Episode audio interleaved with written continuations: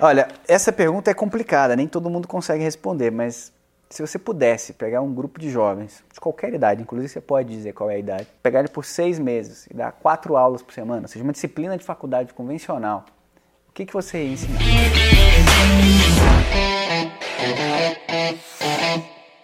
Sejam todos muito bem-vindos ao Carreira e Negócios. Hoje, com um convidado especial, Lucas Persati, um amigo, e eu queria começar agradecendo pela disponibilidade de participar do projeto, ajudar a iluminar o caminho de outras pessoas que vão querer seguir uma carreira similar à sua. Um obrigado muito especial, porque na verdade o canal não existiria se não fosse seu apoio. Eu comecei a tentar criar esse canal, não tinha uma visão clara do que fazer ou como fazer, como começar a ter uma presença digital foi você que me ajudou nesse caminho. Então, muitíssimo obrigado. Nossa, fico muito feliz, muito feliz de saber disso e, e entendendo que pelo menos uma habilidade minha pôde ajudar e impactar outras pessoas, sabe? Isso é muito legal. E para quem está nos ouvindo, o Lucas é empreendedor, na minha opinião, empreendedor nato, ele vai contar a história dele, mas tem a própria empresa, uma startup dentro da área de educação e de ensino. Tem uma habilidade fantástica de criação de comunidades, que é uma coisa que eu quero que ele entre mais a fundo na sequência. Mas eu vou deixar ele contar como é que foi a sua origem, de onde você veio e será que o empreendedorismo estava lá na raiz, na família, ou veio mais tarde? Eu ouso dizer que não, não estava tanto lá atrás. Sim, meus pais são empreendedores e tudo mais, têm sua microempresa, isso era interessante. Acho que até não é mais fácil para alguém que, sei lá, os pais são concursados públicos e tudo mais, talvez seja mais difícil. Mas, ao mesmo tempo, eu não via, não me via assim, sabe? Eu não me achava bom o suficiente para criar uma empresa, tipo, teria que ser muito mais velho, enfim, conhecer muito mais coisa. Mas voltando, eu nasci em Foz do Iguaçu, na fronteira com o Paraguai, aí eu vim para cá, para Curitiba, aos 5 anos de idade, porque meus pais buscavam mais oportunidades e tudo mais. Aí estudei em escola pública, passei no colégio da Polícia Militar, fui indo, até que um dos maiores pontos de virada da minha vida foi que eu ganhei bolsa de 100% na Escola Internacional de Curitiba, que é uma escola totalmente americana, só que no Brasil. E aí lá eu comecei a descobrir um mundo novo, descobri que tinha muito mais coisa. Eu brinco até que se eu ficasse no, no, colégio da Polícia Militar, eu ia, sei lá, eu sabia jogar futebol, eu ia tentar ser professor de educação física. Nada contra, mas é que não era o que eu gostaria, mas era a única coisa que eu sabia, ou que eu achava que eu sabia. A única oportunidade que aparecia para mim. Ou ia fazer ADM, porque eu achava que quem não sabe o que fazer da vida vai fazer ADM. e era isso. Não porque eu queria administrar uma empresa nem nada disso, nem tinha como.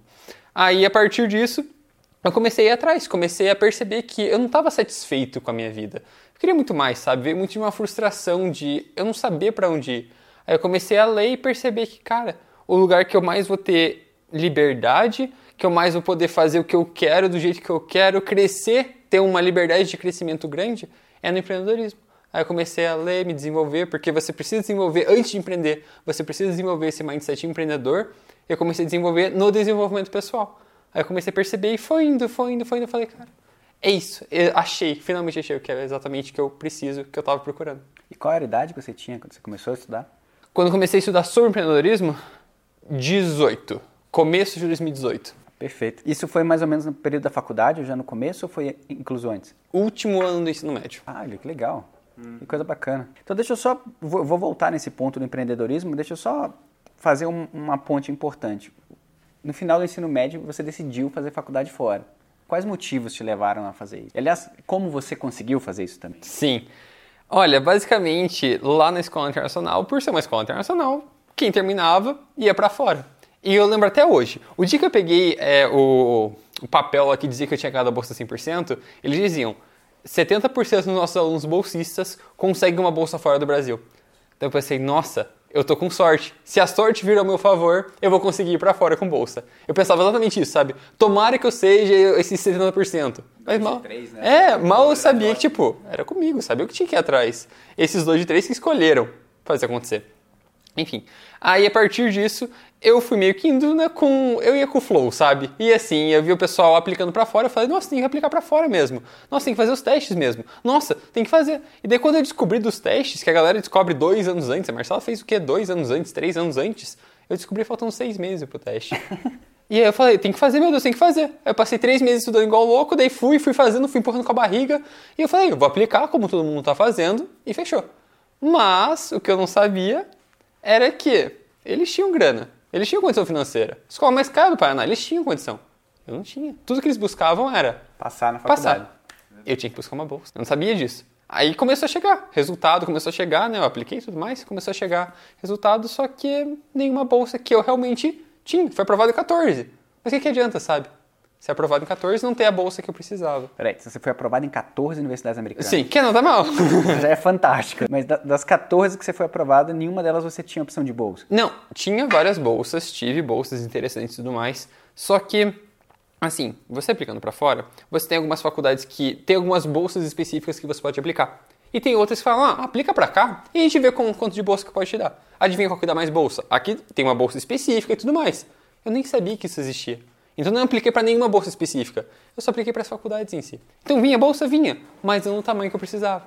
Imaginando, pelo, pelo que você comentou, você precisava de uma bolsa próxima a 100%. Ou 120%. 100% mais o alojamento. Exatamente, e alimentação. E beleza, então como é, como, é que, como é que você conseguiu se manter sem as bolsas? E aí, baseado nisso, eu descobri né, que ainda faltava, sei lá, uns 50 mil reais para eu conseguir pelo menos ir para lá e ter o primeiro ano por lá. Ainda na época o dólar não estava tão alto como está hoje em dia.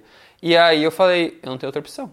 Até que eu, eu fui lá fazer, bater um papo com a própria faculdade, a faculdade que eu estou hoje, a Holt, que eu tinha passado na época, só que não tinha conseguido bolsas boas, até porque eu não tinha nem aplicado. Eles falaram, olha Lucas, uma coisa que você pode fazer, que existe, é vaquinha. Tem como? Crowdfunding. Aí eu, interessante.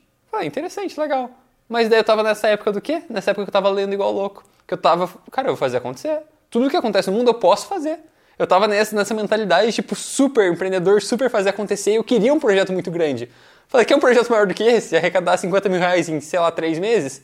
Aí eu, vamos nessa, por que não? Não tinha nada a fazer mesmo, tava terminando o ensino médio, vamos nessa. Aí eu fiz um plano. Eu ouso dizer que foi meu primeiro lançamento na época porque eu comecei a fazer um plano, comecei a perguntar para as pessoas importantes lá da minha escola, perguntei para o marketing da escola, achei uma pessoa específica de vaquinhas, uma pessoa que sabia muito sobre isso. Aí eu comecei atrás e ver e procurar sobre, sobre o assunto e eu descobri algumas coisas. Descobri, por exemplo, a melhor plataforma para fazer uma vaquinha, descobri que é bom você falar com as pessoas antes, se organizar tudo antes, deixar tudo engatilhado, para daí quando você soltar a vaquinha, vir tudo de uma vez, entendeu? Assim, um movimento muito maior e as coisas vão crescendo, crescendo, crescendo. Aí eu fui fui, fui percebendo tudo isso.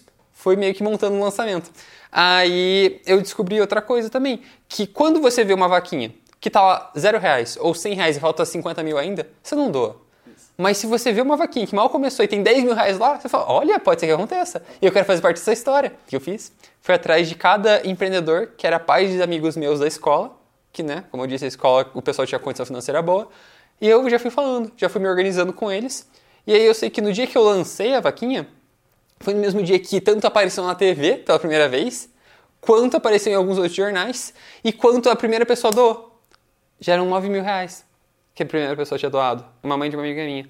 E aí todo mundo chegou, já tinha o link lá certinho, já tinha o um post certinho, eu já tinha avisado 20 amigos meus. E eu lembro desse dia, foi um dos melhores dias da minha vida.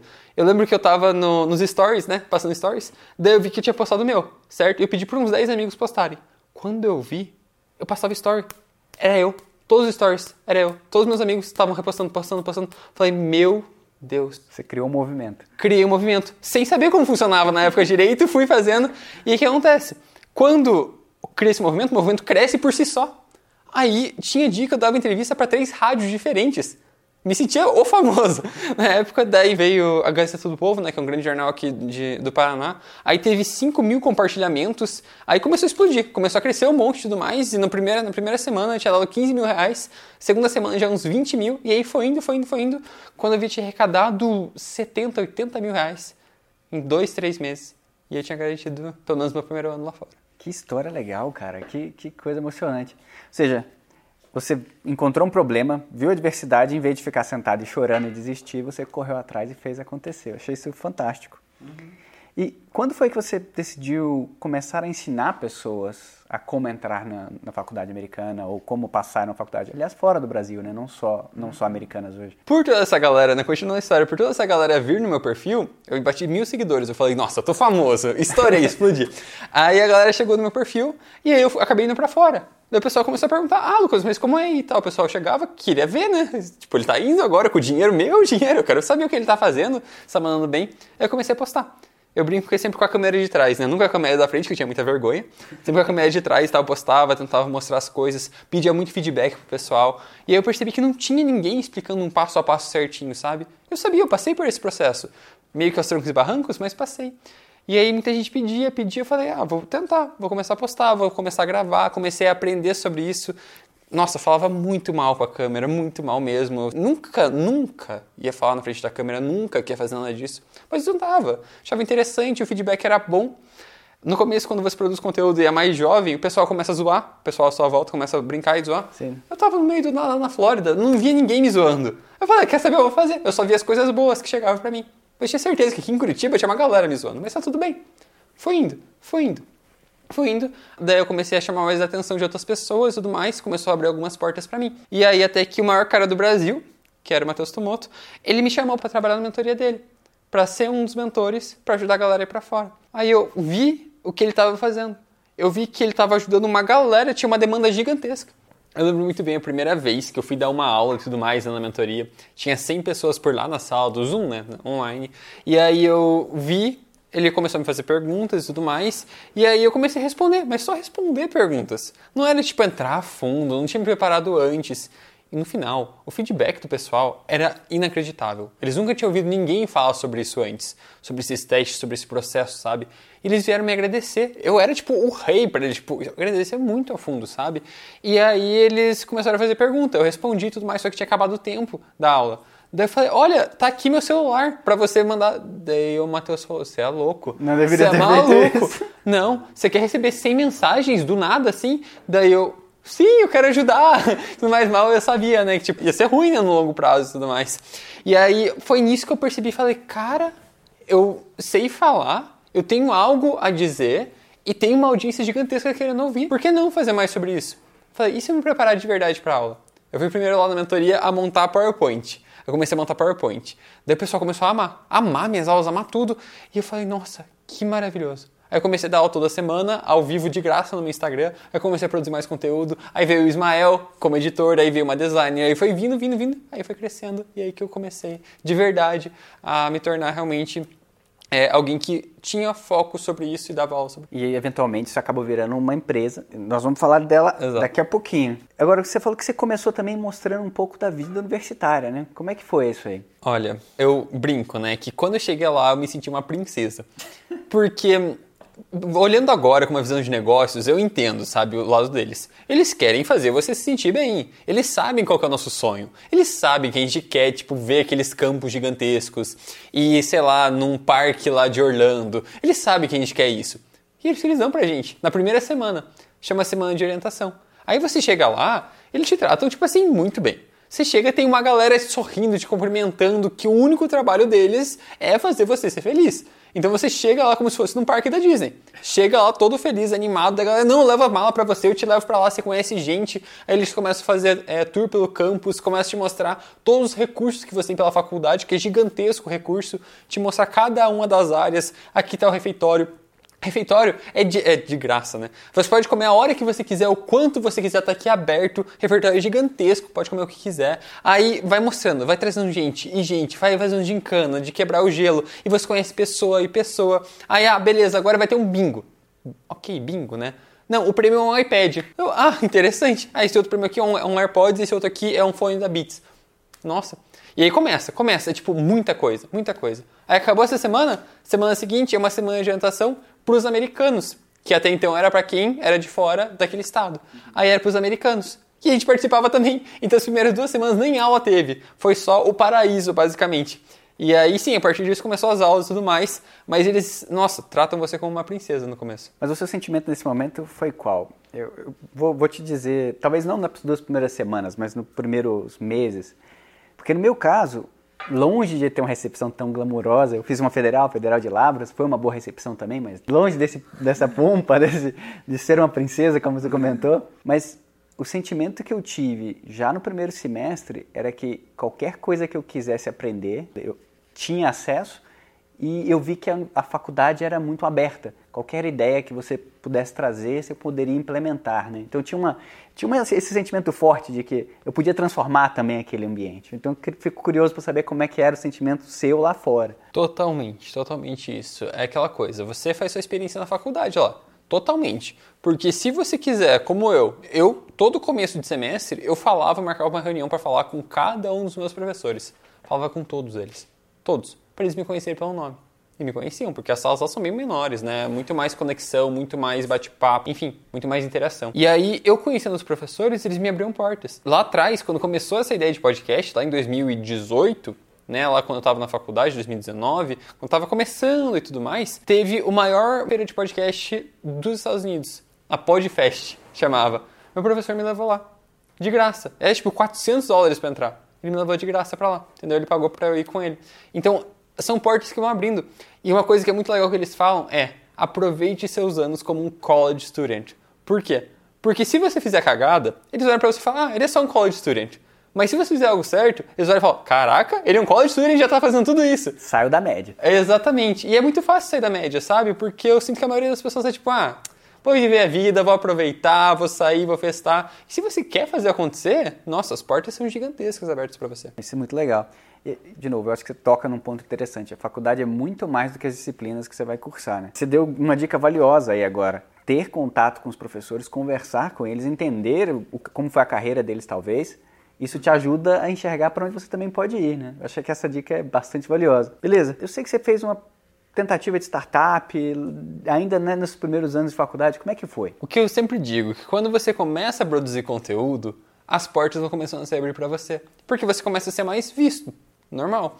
E aí eu tinha um colega da internet que produzia conteúdo também e tudo mais, e ele me chamou para participar da empresa dele, da startup dele, que era basicamente o que eu estava fazendo, só que num nível um pouco mais avançado, que era sobre como ajudar alunos internacionais, pessoal que vem de todo fora para os Estados Unidos estudar lá, a se dar bem, a se adaptar e ter sucesso por lá que era o tal do Steven, é o nome da startup Steven. E aí eu achei muito interessante, falei, nossa, trabalhar numa startup e tudo mais. E aí ele chamou quando tava a ideia fluindo ainda. E daí, então, quando eu entrei, eh, eu virei cofundador mesmo dessa startup. E aí eu comecei a descobrir a fundo como uma startup de verdade funcionava. Então, eu posso dizer que eu tive uma empresa nos Estados Unidos. A gente ficou um ano juntos, tudo mais, fazendo acontecer. A gente lançou os primeiros produtos, tudo mais. É, foi muito interessante para descobrir, né, que precisava de advogado e tal. É, daí eu conversei com um advogado americano. Tipo, era muito louco. E eu nunca tinha nem visto meus sócios na vida porque cada um estava num ponto diferente dos Estados Unidos. Então, foi muito legal, foi uma experiência muito única, assim, me ajudou muito para entender como que gere né, uma startup, como funciona tudo, e eu acabei saindo porque eu tinha que focar no Lucas Museu, né, na época, no meu negócio de intercâmbio e tudo mais, o que eu acho que eu poderia contribuir ainda mais, né, e foco é dizer não, e aí eu meio que larguei, e meu colega, ele conseguiu um trabalho no Google, e aí ele, entendivelmente, ele também largou. Então, não foi para frente, mas tudo bem, foi uma baita experiência de um ano. É, eu acho que esse, esse, é um outro aprendizado importante. Não importa se você teve sucesso ou não, especialmente no período da faculdade, o importante é que você aprendeu com isso. Né? Muito. E aí você usou isso para criar. Eu vou chamar Lucas nos EUAS, mas depois a gente detalha como essa ideia evoluiu, né? Que foi quando você realmente decidiu investir o seu tempo para ensinar pessoas a ir para os Estados Unidos e transformarem isso num negócio, certo? Com certeza. O que, que te motivou a fazer isso? Boa. Eu percebi e eu descobri que o dinheiro é o combustível da sua mensagem. Quando eu vi essa, essa frase, virou tudo para mim. Por quê? Porque não adiantava eu tentar crescer, eu tentar impactar mais pessoas, se eu não tivesse uma edição boa, um design legal, se eu não tivesse mais conhecimento sobre isso tudo, se eu não reinvestisse em mim mesmo. Mas para reinvestir em mim mesmo, reinvestir nas coisas, eu precisava transformar no negócio. Eu sabia muito bem que se eu continuasse como algo mais amador, sem realmente investir, quando eu podia, com o que eu podia, não ia crescer, ou ia crescer, mas muito mais devagar. E como minha ideia era fazer a diferença no mundo, explodir, impactar uma galera, democratizar realmente esse conhecimento, falei, eu vou precisar monetizar de alguma forma.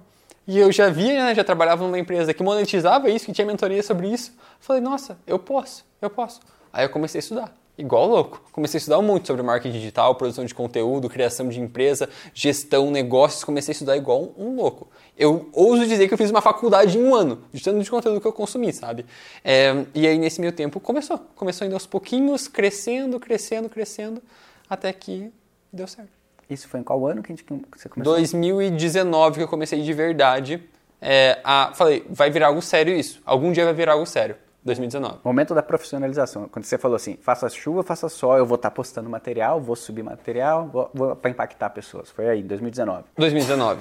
Transformar em empresa 2020. Então, hoje a gente está em novembro de 21, uhum. mais ou menos dois anos de empresa. Uhum. Eu ia falar da mudança do nome da empresa, mas acho que a gente pode primeiro falar dos dois produtos principais, né? Que é a TDS e a CGS. Conta pra gente o que, que são. É, lá atrás, como eu trabalhava nessa empresa, né, de intercâmbio, eu obviamente que não podia fazer meu próprio produto de intercâmbio, né, porque ia ser, né, é, conflito de interesse. E aí eu falei, tem que lançar alguma coisa, fazer algo. E nos últimos dois anos, três anos, eu tinha lido mais de 100 livros de desenvolvimento pessoal. Tinha crescido muito, tinha feito muito curso, aprendido muita coisa, mesmo. Coisas que eu daria qualquer coisa pro Lucas de 2014, 2013, sabe? E eu via na minha audiência que quem quer ir para fora precisa se desenvolver como pessoa. Porque é isso que eles esperam de você. Eles não esperam que você seja só uma nota. Eles veem muito mais do que só isso. E eles perce... eu percebi essa necessidade deles. Eu falei, eu consigo ajudar. Eu comecei a fazer umas lives sobre isso. Eu comecei a montar umas aulas sobre isso. Eu falei, interessante. Até que eu falei, vou vender meu Close Friends. Falei, vou vender meu Close Friends por R$ 9,90 por mês e eu dou alguns insights lá pra galera. Algo bem baratinho, dou alguns insights legais. E aí o que aconteceu? Eu assisti a aula 152 do Ícaro de Carvalho do Novo Mercado. Se chamava Modelo de Microassinaturas. Que é basicamente, ele estava fazendo uma aula por semana, aonde só isso que ele fazia, uma aula ao vivo por semana. Tinha, sei lá, na época, tinha mil pessoas pagando R$ 79,90 para ele por mês. Ou seja, ele ganhava 79 mil reais por mês para dar uma aula por semana. Falei, eu posso fazer algo assim.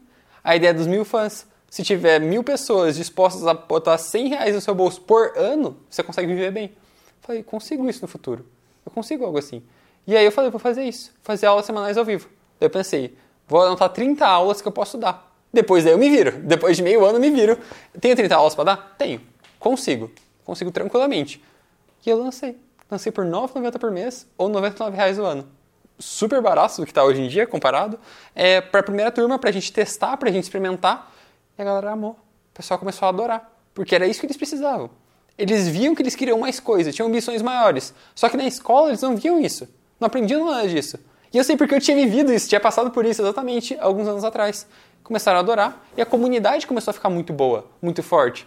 Porque eles olham para um lado, olham para o outro e não acham ninguém que quer a mesma coisa que eles, que tem a mesma ambição que eles. E lá eles encontravam. A CGS, Grow and isso, Share. A CGS, por isso o nome Grow and Share. Que eu queria crescer muito e ao mesmo tempo compartilhar desse crescimento.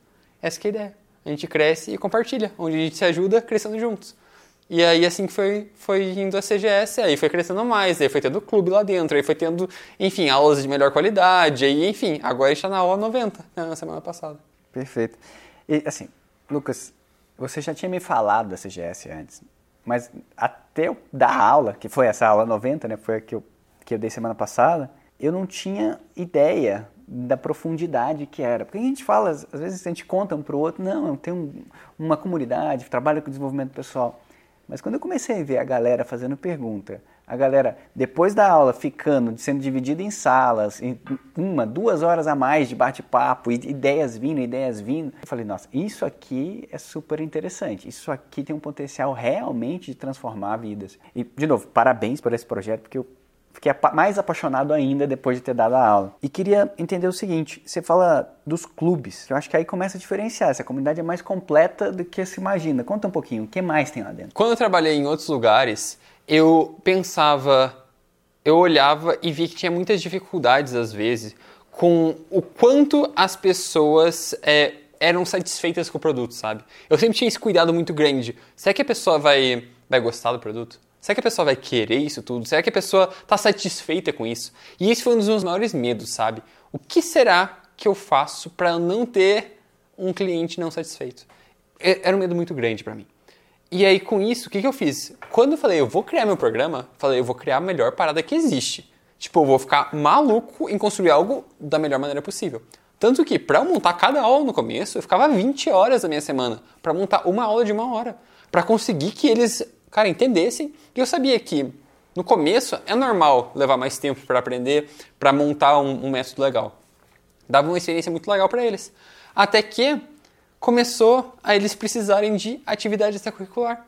Eles precisavam ter algo a mais além para aplicar para fora. Aí eu falei, bom, a gente pode ter um clube de inglês aqui. Por que não? Né? Eu trago aqui uma mentora, uma professora de inglês aqui e vocês vão batendo papo. Maravilha. Aí veio o clube de espanhol. Aí veio o clube do livro. Aí veio o clube da, do design. Aí veio o clube do xadrez. Aí foi vindo clube atrás de clube e eles mesmos criaram. Não era nada eu, era eles que montavam. Eles que faziam, só pediam permissão, falavam, sim, ok. A gente fez um processo seletivo. Chegou uma época que a gente precisou fazer um processo seletivo, de tanta gente querendo criar clube diferente lá dentro. Aí eles foram criando, criando, criando, e aí hoje em dia a gente tem 10 clubes lá dentro, montado por eles. Eu nem encosto, é deles.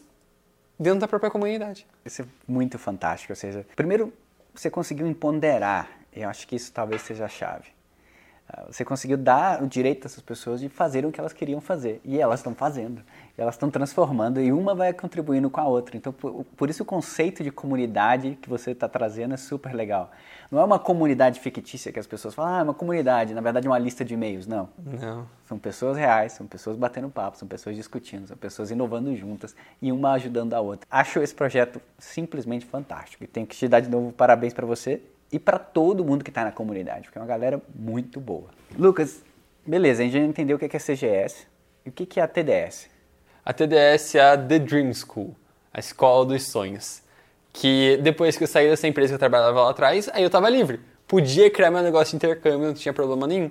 Eu falei, nossa, eu vou fazer o melhor negócio possível, o mais completo possível, o, o mais em conta possível e, cara, maior e específico para Estados Unidos. Beleza. Aí eu sabia exatamente o que o pessoal precisava. Eu sabia que eles queriam um acompanhamento maior. Eu sabia que eles precisavam dessa comunidade que a gente tinha criado na CGS. Falei, eles precisam disso também. O que a gente fez? Começou a ficar maluco nas ideias. A gente começou a pensar, trouxe todo o meu time ali, a gente começou a pensar igual louco. O que será que pode ter? O que pode ter? Putz, o que, que o pessoal mais gosta? É esse sonho, nessa experiência lá fora. Se a gente pudesse dar um pouquinho dessa experiência no Brasil mesmo. Se a gente pudesse fazer isso na internet online. E se a gente fizesse quatro casas igual Harry Potter? Por que não? A gente criou. Agora os alunos eles não entram direto só na TDS. Eles ganham a primeira carta de aceitação deles para uma casa. Uma dessas quatro casas, que é onde eles fazem gincanas entre eles, para cada casa. Daí cada trimestre uma casa ganha, entendeu? Ganha os jogos das casas e tudo mais, para já dar esse, né, esse, esse pertencimento, para dar essa conexão com eles e tudo mais. Mas além disso, putz, eu sei que eles querem acompanhamento. Tá, acompanhamento no quê? Quem quer graduação, vamos dar uma aula de graduação por semana. Mas tem gente que quer mais oh, galera sub-18, galera mais novinha, quer programa de verão, quer high school lá fora. Dar uma aula por semana disso. Tá, mas eu sei que tem gente que também quer aula de inglês, precisa de inglês. E se a gente criasse uma escola de inglês lá dentro também, junto, além disso tudo? Com inglês intermediário, avançado com aula 100% inglês e conversação. Maravilha. Mas a gente sabe que também tem testes, tem enems americanos. Se a gente também desse um acompanhamento semanal de inglês americano. Mas o mais legal de tudo é você ver a galera que está lá fora e trazer eles para conversar com esse pessoal. Acho que é muito importante isso também. Se a gente fizesse isso, fizesse uma tal de Dream Talk e trouxesse todo mundo que estuda lá fora, um por semana, para falar com o pessoal, nas melhores faculdades com as melhores bolsas, para explicar para eles como eles fizeram e sobre a experiência deles. Beleza. Deu sete eventos por semana. Toda semana a gente tem sete aulas ao vivo. Sete eventos. Fora que toda semana sobe mais 10 horas de conteúdo gravado, porque tudo isso fica gravado. Então hoje em dia tem tipo 500 horas de conteúdo em um ano de programa. Fora toda a comunidade, fora todo o suporte, fora que a gente também trouxe psicóloga junto, porque a gente sabia dessa necessidade do pessoal é, de suporte mental mesmo para eles, então em relação à saúde mental. Então é isso, é isso, cada vez mais. Cada vez mais fantástico, na verdade. Você está só expandindo o conceito e agora na TDS você ainda reforçou o sentimento de pertencimento Olha, uma das formas de construir amizade é você superar desafios juntos, né? Então as gincanas, os desafios ajudam Exatamente. demais. E você tem aula de inglês, pensa o número de atividades que você está embarcando numa única comunidade. E não sei se você pode falar, se isso muda ou não, mas é, como é que é o preço disso? É, eu queria deixar o mais baixo possível, que ainda assim desse para a gente, né, tá empresa ainda assim, e isso é, isso é possível com isso tudo, mas a ideia de democratizar. É para todo mundo? Eu sei que não é. Mas eu sei que não existe outro lugar mais em conta e com mais coisa do que isso. Isso me deixa muito feliz.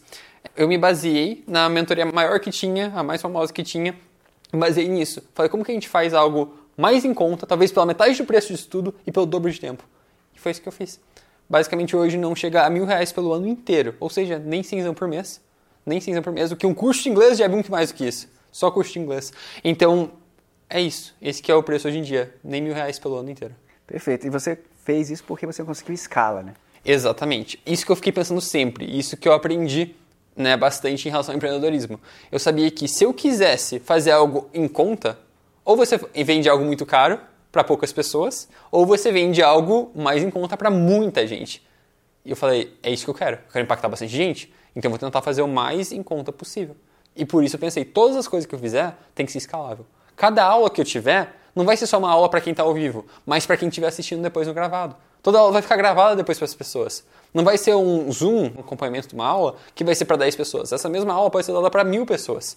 Isso que cada professor, cada mentor sabe. Uma pausa rápida só para entender o seguinte. Quantos anos você tem hoje? 22. 22 anos. Ou seja, em 22 anos você já leu mais de 100 livros de desenvolvimento pessoal, já está fazendo faculdade nos Estados Unidos, já lançou duas comunidades que são super interessantes. A empresa está começando a deslanchar. Percebe que você conseguiu fazer mais nos seus 22 anos de vida do que muita gente faz na vida inteira, né? Como é que está a sua visão para o futuro? Quanto mais você cresce, constrói e tudo mais, mais você vê possibilidades e potencial. Principalmente potencial. Você enxerga, você começa a enxergar o que é possível, o que dá para fazer. E é aquela brincadeira, quanto mais você enxerga, mais você vê. Mais você vê. Dificilmente vai olhar e falar, ah não, até aí acabou. Não, dá. Até porque eu, nem via que era possível isso tudo. Então lá na frente, a ideia mais para frente crescer, aumentar, é reconhecimento nacional, é poder talvez vender uma dessas empresas no futuro, fazer o exit, é talvez fazer movimentos pelo Brasil todo, como no ano que vem a gente vai começar a ir presencialmente agora, a realmente criar movimentos em escolas talvez, em comunidades locais, a ir presencial, porque eu acho que aí sim que é o real impacto, sabe? Isso tudo está um pouco alinhado com a mudança recente, tanto do Instagram quanto da, do, da empresa. Eu queria que você falasse um pouco mais sobre isso. Eu sabia, quando eu criei um Instagram chamado Lucas Nuzeua, eu sabia que não ia ser para sempre. Até porque eu não ia ficar no Zeua para sempre, não ia falar só sobre intercâmbio. Eu tinha uma comunidade de desenvolvimento pessoal já já antes disso tudo. O que eu sabia falar mesmo antes de qualquer coisa era mais sobre desenvolvimento pessoal e agora construção de comunidade, com, é, produção de conteúdo, empreendedorismo, até do que intercâmbio. Só que eu sabia que era uma fase. Até que, quando eu fui aprovado numa faculdade que era pelo mundo todo, quando eu fiquei no Brasil por um ano por causa da pandemia, quando eu comecei a, a produzir conteúdo não só sobre isso, e era muito além disso, percebi não faz mais sentido ser só Lucas Zewa. Eu quero muito além disso. E o Zewa, o intercâmbio, não vai ser para sempre. Mas eu vou. Eu quero estar aqui para sempre, quero ajudar muito. Muita gente, fazer muita coisa acontecer. E aí por isso que eu falei, não dá para continuar, vamos mudar. Lucas, nessa jornada da, da, criação das duas comunidades, você acabou criando, aliás, acabou tendo um contato muito próximo com milhares de jovens. O que, que você aprendeu com isso e como é que isso está impactando a sua visão para o futuro da empresa? Eu percebo muito, percebi muito essa mesma frustração que eu tive lá atrás. Eu acho que o que mais move eles não é o sonho, sabia? Eu percebi isso, que não é exatamente o sonho que move eles porque dificilmente eles enxergam. Porque para você sonhar, você precisa enxergar, você precisa ver, você precisa ter essa visão de futuro boa. No Brasil é difícil ter isso. No Brasil, normalmente, a gente vê notícia ruim, a gente vê que a política tá ruim, o país tá ruim, as coisas estão ruins. Notícia ruim corre mais, sabe?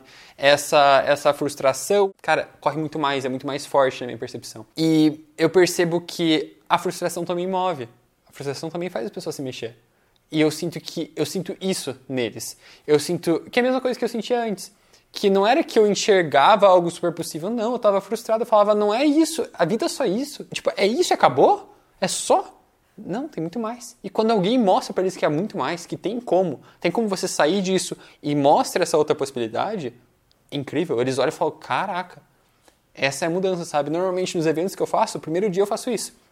Olha, aqui tem o Juninho e aqui tem a Mariazinha eles, sei lá, estão em casa durante a pandemia, não estão saindo quase, é, ficando maior tempo no TikTok, no, na Netflix, e tá meio que não sei o que fazer do futuro e tudo mais. E tem o Joãozinho. O Joãozinho largou pra pandemia, saiu festar, saiu da rolê, mas ao mesmo tempo ele sabe que ele ainda tá confuso sobre o seu futuro. Quem se conecta com o Juninho com a Mariazinha?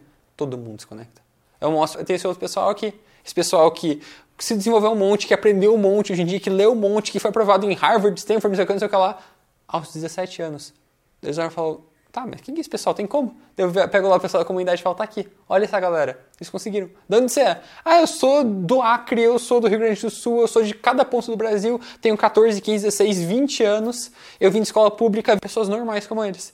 Mas colocaram 12 meses de verdade de trabalho no seu desenvolvimento pessoal no, no trabalho além da escola, no, no estudar além da escola, de fazer coisas quando não valia a nota, sabe?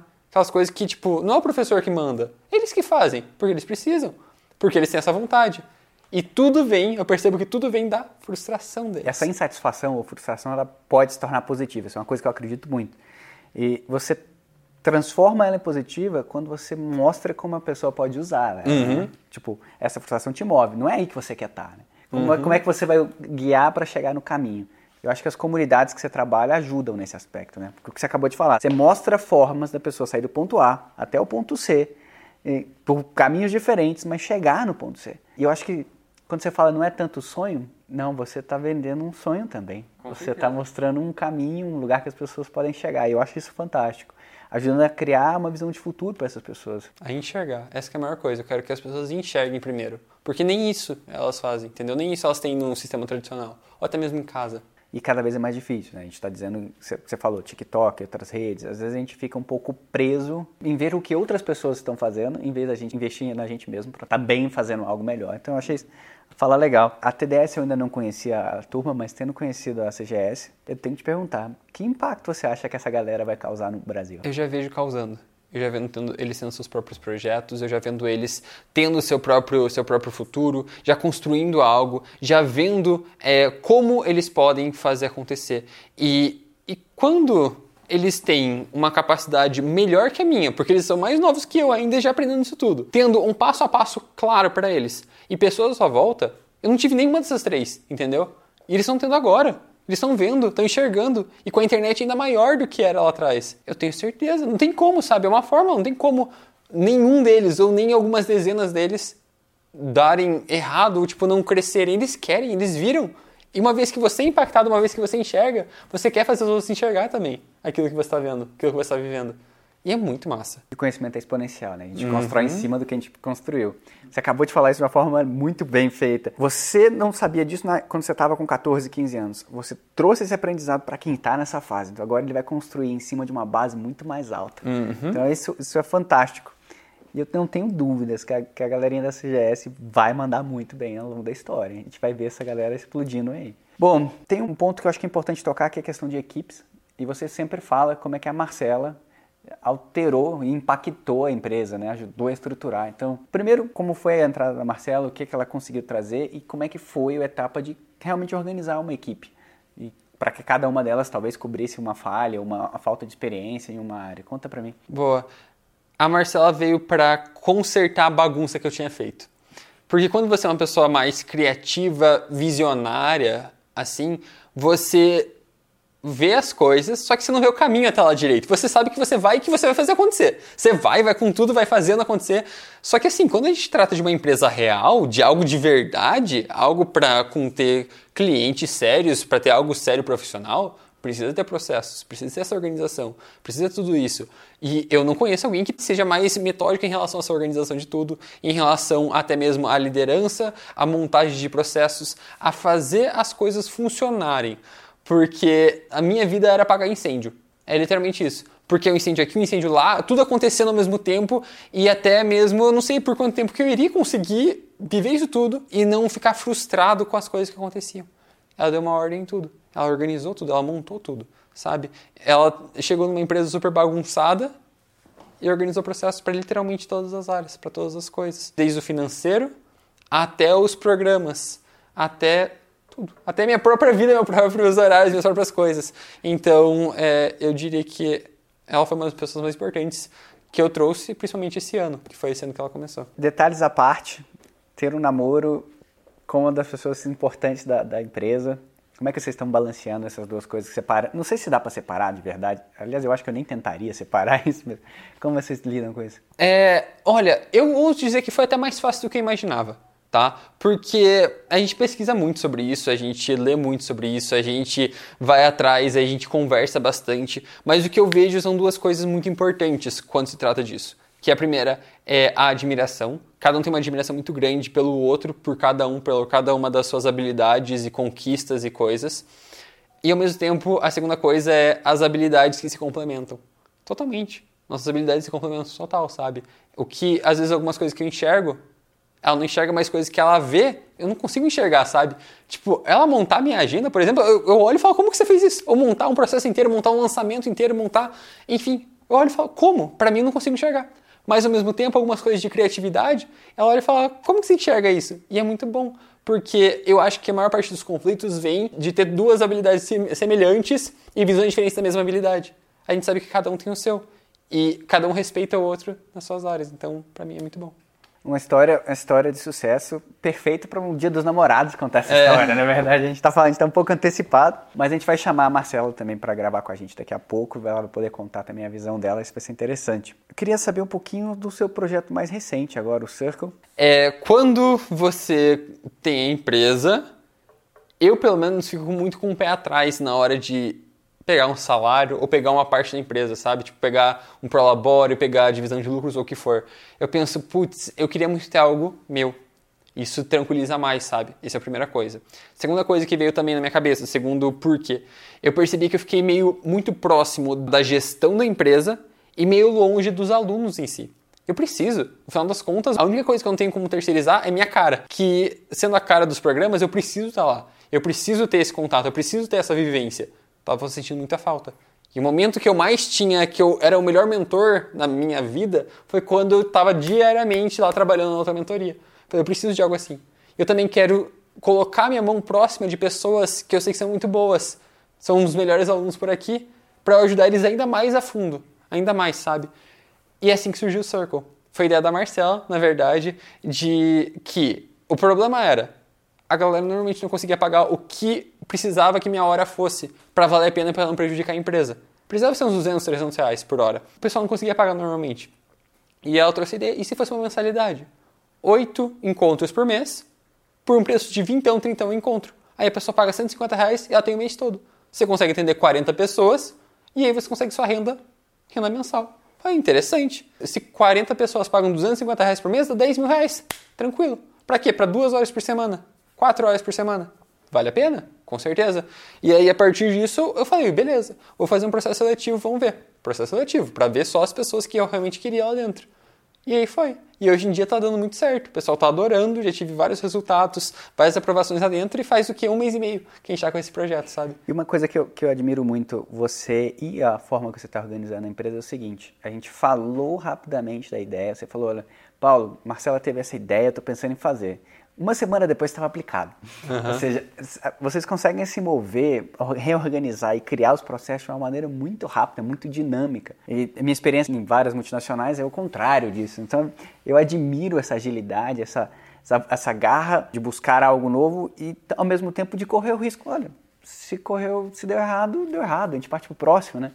Então, eu achei muito legal a forma que vocês implementaram e eu acho que o projeto vai ajudar mais gente ainda com esse contato mais próximo. Lucas, e quais conselhos você daria para alguém que está querendo começar a empreender? Na minha percepção, a primeira coisa é enxergar, aquele mesmo, é, é ver, é ver que é possível. Como que você vê isso? Lendo, consumindo conteúdo, é, percebendo histórias de outras pessoas, da biografia e entrar a fundo em possibilidades que tem como, sabe? Se você não enxergar, você não consegue. Primeiro ponto. E segundo ponto, se você puder trabalhar para alguém que já empreende, seria perfeito na minha percepção, é a maior coisa, sabe? Porque daí você também enxerga um pouco.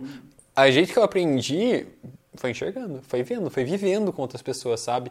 Eu fui esperto. Na empresa que eu trabalhava, eu entrei em todas as áreas dela todas as áreas. Eu perguntava, eu ia fundo, conhecia cada pessoa da empresa para descobrir o que eles faziam. Porque eu sabia que uma hora ou outra eu ia precisar saber do que eles estavam fazendo, saber como que funcionavam os processos, saber como que os líderes se comportavam. Então, se puder trabalhar para alguém que empreende, ainda mais jovem, ainda mais no ramo que você quer, que você gostaria, seria perfeito. Então, um, enxergar, ler sobre isso, pesquisar, ver vídeo, ver histórias, até filmes mesmo, para você ver que é possível e dar essa motivação que vai precisar. E dois, é você tentar trabalhar para alguém estar o mais próximo possível de alguém que está executando. Eu achei fantástico os comentários, porque às vezes é muito mais fácil você enxergar uma empresa que já está rodando para ver como ela funciona, para depois tentar criar a sua, do que tentar criar a sua sem saber os processos. Né? Então, eu acho que isso foi excelente. E quais seriam as dicas, e muitas delas você já me deu, inclusive, para alguém que está querendo começar a, na criação de conteúdo, começar a ter uma presença digital? Bom, tudo começa do, do que eu vou falar Qual que é o meu assunto? O que, que eu defendo? O que, que eu sei falar? O que, que eu sou bom? O que, que eu sou acima da média? Primeiramente, você começa assim. E pode ser que é uma coisa, mas você vai descobrindo que é outra. Ou você vai se desenvolvendo, vai sendo outra coisa, tá tudo bem. Mas sim, para começar tem que achar o tal do nicho. Né? Qual que é o nicho que você vai entrar? Isso é muito importante. A partir disso, você precisa aprender como funciona esse jogo. Porque não adianta você só produzir conteúdo por produzir, só fazer por fazer. Sim, você aprende, você vai pegando com o tempo, é importante praticar, é. Só que é importante você também saber como fazer, como funciona, o que postar, quando postar, como postar, como que é o formato. Porque mais do que qualquer coisa é o formato. Se o formato não estiver bom, não adianta. Não adianta, ninguém vai ver. E antes de qualquer coisa, a atenção é a coisa mais importante que existe. E se a pessoa não te der um segundo de atenção, se a pessoa não te der qualquer atenção, se você não der um porquê da pessoa ver, ela não vai assistir. E foi uma das maiores coisas que eu, que eu senti isso, porque eu via que eu produzia conteúdo, tentava produzir conteúdo sobre intercâmbio, e eu ensinava pra galera o passo a passo para estudar fora. E eu falei, cara, quem quer estudar fora vai achar perfeito isso. Mas não. Adivinha que vídeo que eles preferiam ver? Experiência lá fora fraternidade americana, um dia comigo no high school. O pessoal prefere muito mais ver isso, entendeu? E se eu puxar para esse formato e dentro desse formato for explicando? Algo assim. Então, é achar formato que faz sentido para você, formato que as pessoas queiram ver, aprender como produzir conteúdo de verdade, achar uma plataforma no começo ou duas no máximo para trabalhar, porque é muita coisa para você aprender sobre tudo. E por último, é você entender e colocar tempo nisso, na sua audiência, bater um papo com eles e entender mais a fundo, para você ir moldando e mudando, porque muda muito rápido. Gostar desse processo e não ter medo, e continuar, e continuar, e continuar, e continuar. E saber que é a longo prazo. Porque tem gente que tá ok fazendo 15 anos de escola, tá ok fazendo mais 4 anos de faculdade, mas não coloca 6 meses para um projeto desse, sabe? Que pode mudar a vida deles no futuro. Só retomando um ponto que você falou. Às vezes o pessoal preferia ver algo de entretenimento, do que do conhecimento. O que você acaba fazendo é fatiando, né? Você pega uma camada de, de entretenimento junto com conhecimento. Tentar levar a coisa de uma maneira mais agradável, é isso mesmo? Porque é a única forma de atingir as massas, vamos dizer assim, sabe? A maioria das pessoas sempre vai querer entretenimento. É pouca gente que vai querer, tipo, realmente aprender sobre algo. Normal. E como é que você equilibra hoje? Empresa, relacionamento, vida pessoal. Aliás, faculdade fora e, facu e estando aqui por causa da pandemia? Como é que você está equilibrando tudo isso? De novo, vem a parte de enxergar. Para mim é muito importante ver as fatias da minha vida, sabe? Daí teve um dia que eu falei, olha, eu tenho então uma frente minha, tem várias frentes. Eu tenho a frente mentor, a frente influenciador, a frente gestor barra CEO, a frente pessoal, frente de relacionamentos, cada uma das, dos papéis que a gente tem na vida, né? Eu fui dividindo nesses papéis. Eu percebi qual deles que eu quero mais focar, que eu preciso focar, que eu preciso colocar tempo, sabe? E fui delegando, tentando montar os outros para não depender de mim, os que não precisavam. Mas como que eu monto isso hoje em dia? É difícil. é difícil, é complicado. Eu tento fazer o meu melhor e ficar tranquilo com isso, com a consciência limpa de que eu estou tentando, pelo menos, que eu estou tentando melhorar. Hoje em dia eu coloco muito mais tempo na minha vida pessoal, em relacionamentos do que eu colocava antes, e que bom, e tá tudo bem. E a gente vai moldando, vida feita de ciclos. Era muito importante para mim no ciclo lá atrás de focar muito em trabalho, muito. Hoje em dia já não tanto. São ciclos da vida. Talvez um dia volte. Talvez um dia não. É um botão de turbo que você vai ter que ligar hora sim, hora Exato, para cada frente. Cada vez tem um turbo em alguma frente. E eu acho que se engana quem acha que a vida é uma maratona, assim, você vai ficar a vida inteira trabalhando como um louco. Você tem. O que, que adianta, né? Você tem que aproveitar. Então é mais como uma série de sprints. Você vai dar um sprint agora, um mês, dois meses, que seja num tema. Depois você pode relaxar um pouco, abaixa a intensidade de trabalho, aproveita, enxerga, tenha tempo para pensar, né? Acho que faz toda a diferença, especialmente para quem tem que ser criativo. Porque ser criativo sob pressão não é, não é natural, né? Não. Lucas, essa pergunta veio da Julie, especificamente para você. Ela, ela mesmo colocou no roteiro. Nem me perguntou se podia, não, ela já colocou. Ela quer saber como é que você lida com a incerteza. Eu sempre. Eu nunca tive a certeza. Esse é o maior ponto, sabe? Nunca para mim era uma certeza de algo, nunca para mim eu sabia que esse que, que eu ia ter um futuro certo, nunca sabia que ia ter dinheiro no futuro, sempre era uma dificuldade, sabe? Não tô falando que faltava comida, não, longe disso. Mas o ponto é, eu nunca tive essa certeza. Então eu aprendi a lidar com a incerteza. Que é mais incerteza do que não ter a grana para ir para faculdade, ver se uma vaquinha vai dar certo, ou chegou na faculdade e tinha que me bancar lá, a vaquinha durava um ano. E como que eu me bancou depois? Fui indo, indo. Seis empregos ao mesmo tempo tive que ter. Tudo bem, vai indo.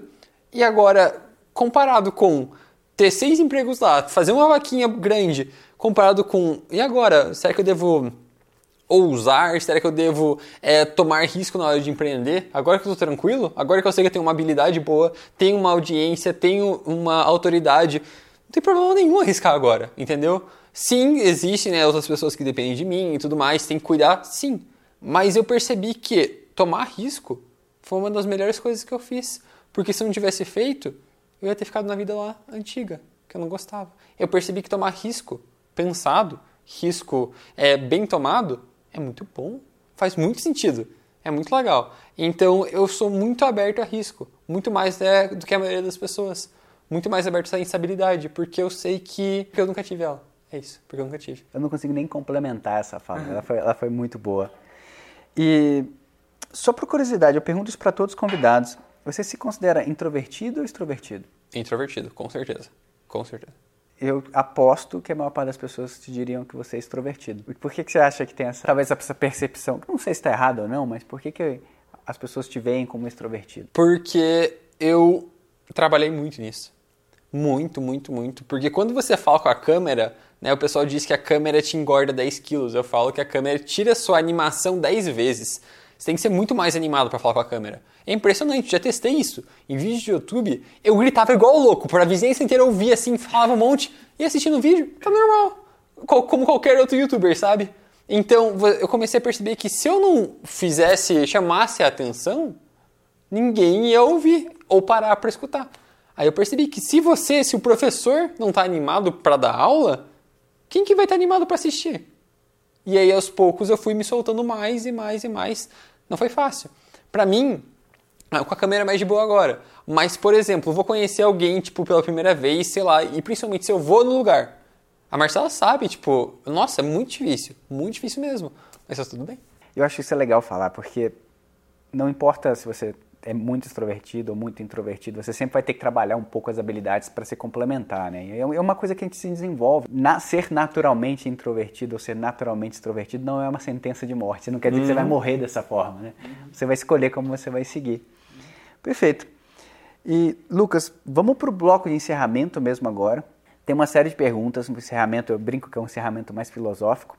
Mas para começar, qual que é o melhor conselho que você já recebeu e que você gostaria de passar para as pessoas que estão vindo? É a frase que está no meu celular já faz dois anos, de fundo, que é nossas ações têm que corresponder com as nossas ambições. Quando você consegue enxergar que é possível, você começa a sonhar. Você começa a ter ambições gigantescas. Mas é aí que vem a parte difícil. Mais difícil ainda do que sonhar grande é executar nesse sonho, é fazer acontecer. A partir do momento que a pessoa fala que eu quero ir para Harvard, você está competindo com literalmente milhões de pessoas pelo mundo todo que também querem ir para Harvard. E aí?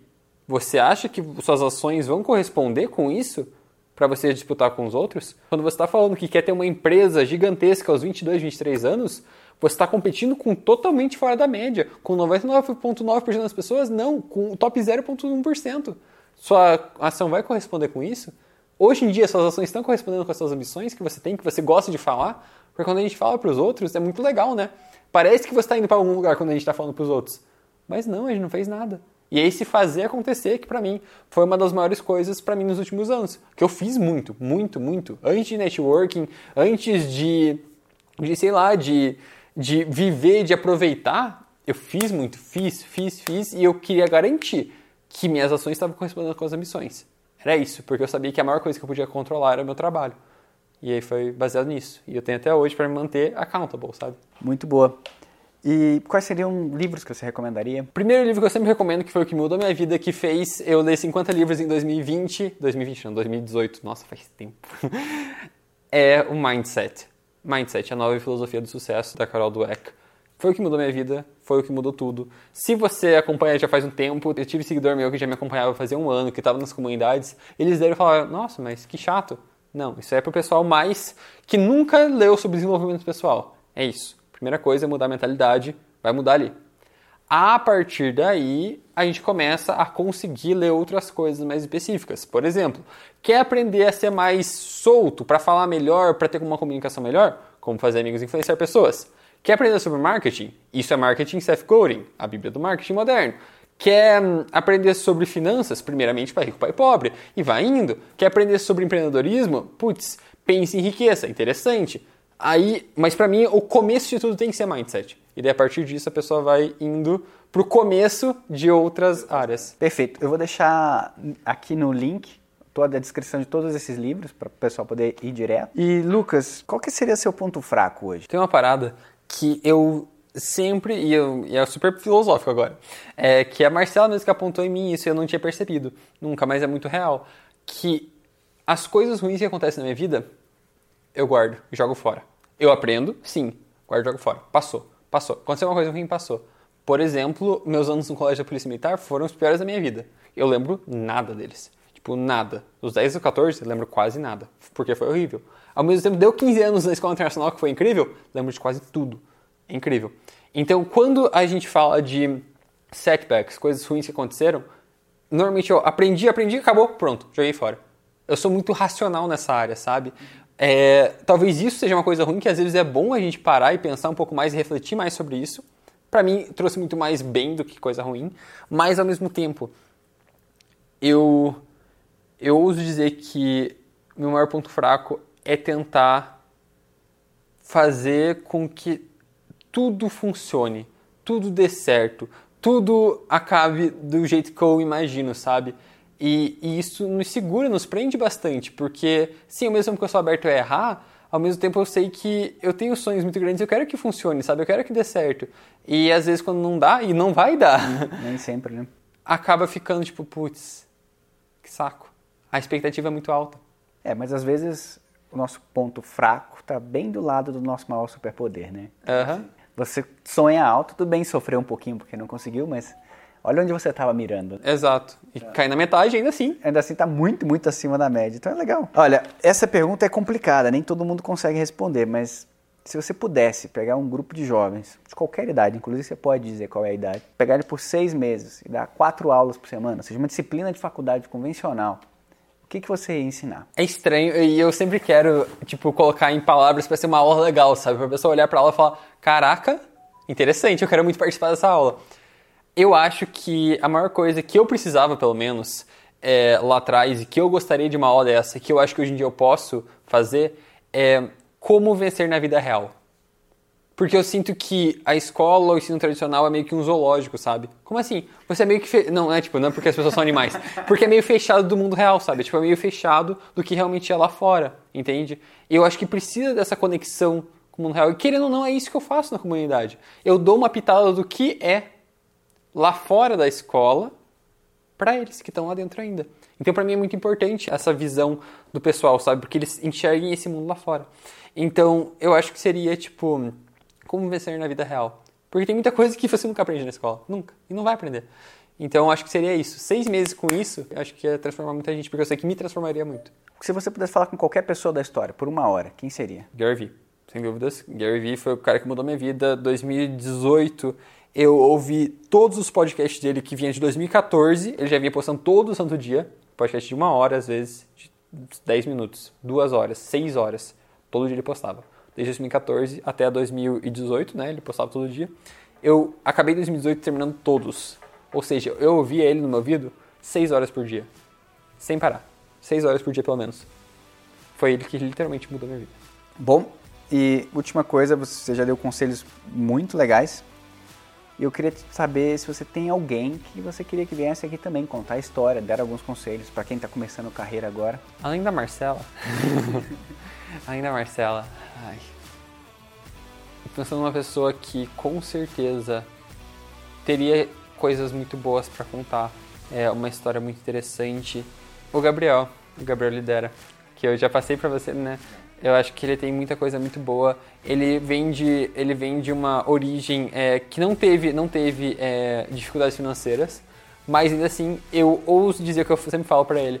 Tipo, se eu tivesse as condições que você teve, eu não trabalharia nem metade de duro que eu trabalhei, entendeu? Tipo, eu estaria muito mais tranquilo. Mas tanto que ele corre atrás, mesmo sabendo que tá tudo bem, tá tudo tranquilo. E desde sempre ele corre muito atrás, sabe? Eu falo, caraca, eu admiro. Até mais às vezes que pessoa que tem que correr, que a água tá batendo na bunda. Ele nunca esteve tanto assim, sabe? Mesmo assim, ele corria muito mais do que muita gente. Isso, isso é verdade. É, eu sou do seu grupo. Eu acho que se eu não tivesse tido as dificuldades, eu não teria me desenvolvido. Nesse aspecto, o Gabriel é realmente bem fora da curva. Gabriel, a gente já teve um papo inicial. Você sabe que você está convidado, mas o Lucas está te convidando, reforçando é. o convite aqui. Então você vai vir para gravar com a gente. E para encerrar, Lucas, como é que as pessoas podem entrar em contato com você e seguir essa conversa? Não sei, redes sociais, talvez, ou, ou também tem informações das comunidades? Boa. É, sobre as comunidades, elas dificilmente estão abertas, né? A gente abre duas, três vezes por ano e as vagas acabam 48 horas, então é bem rapidinho. Então provavelmente não vai estar aberto quando você está vendo isso daqui, mas é, sempre Lucas Pertussati, seja em TikTok, Instagram, YouTube. Eu recomendo que vá no Instagram primeiro e todas as mensagens do Instagram são respondidas, então fique à vontade para mandar mensagem por lá é, com certeza será muito bem-vindo. Lucas, uma vez mais, muito obrigado por ter vindo aqui. Foi um prazer ter você no Carreira de Negócios. A gente se vê no próximo episódio.